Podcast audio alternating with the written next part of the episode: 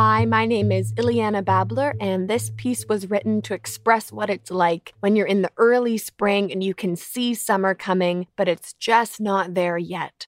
Or for me, that feeling was when I was really, really sick and really needed healing and to be better, but it wasn't quite there yet, but I could see it in the distance. And I hope this uh, spoken word captures that tension of uh, really wanting something and seeing it that it's coming, but it's just not there yet. And I hope it captures that there's beauty in that moment too. I hope you enjoy.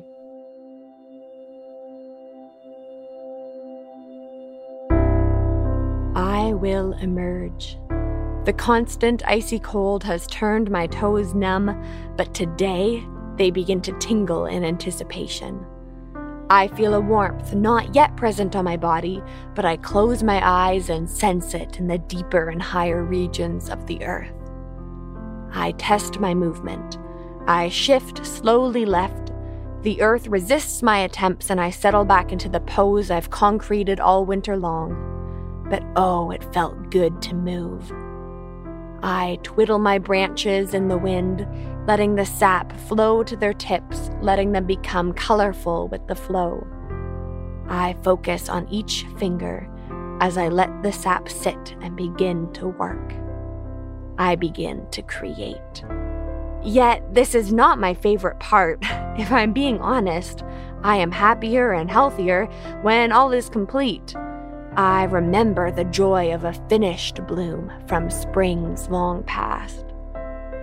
But I'm not there yet. But this is my hope.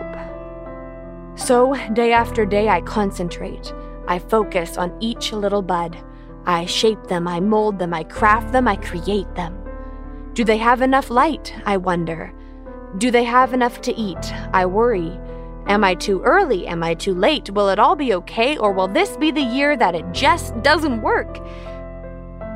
That I just can't do it? But some days I want to burst with energy and life and renewal, life teeming around me in colorful waves of warmth.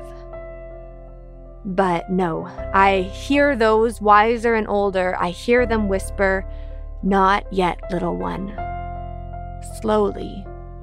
Yes, I've heard of those who let loose too early, who worked furiously to grasp the sunlight one day, but then were left tired and drained with nothing to give the next.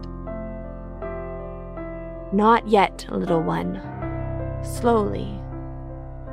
And so I move, testing the earth, slowly creating spring's arrival.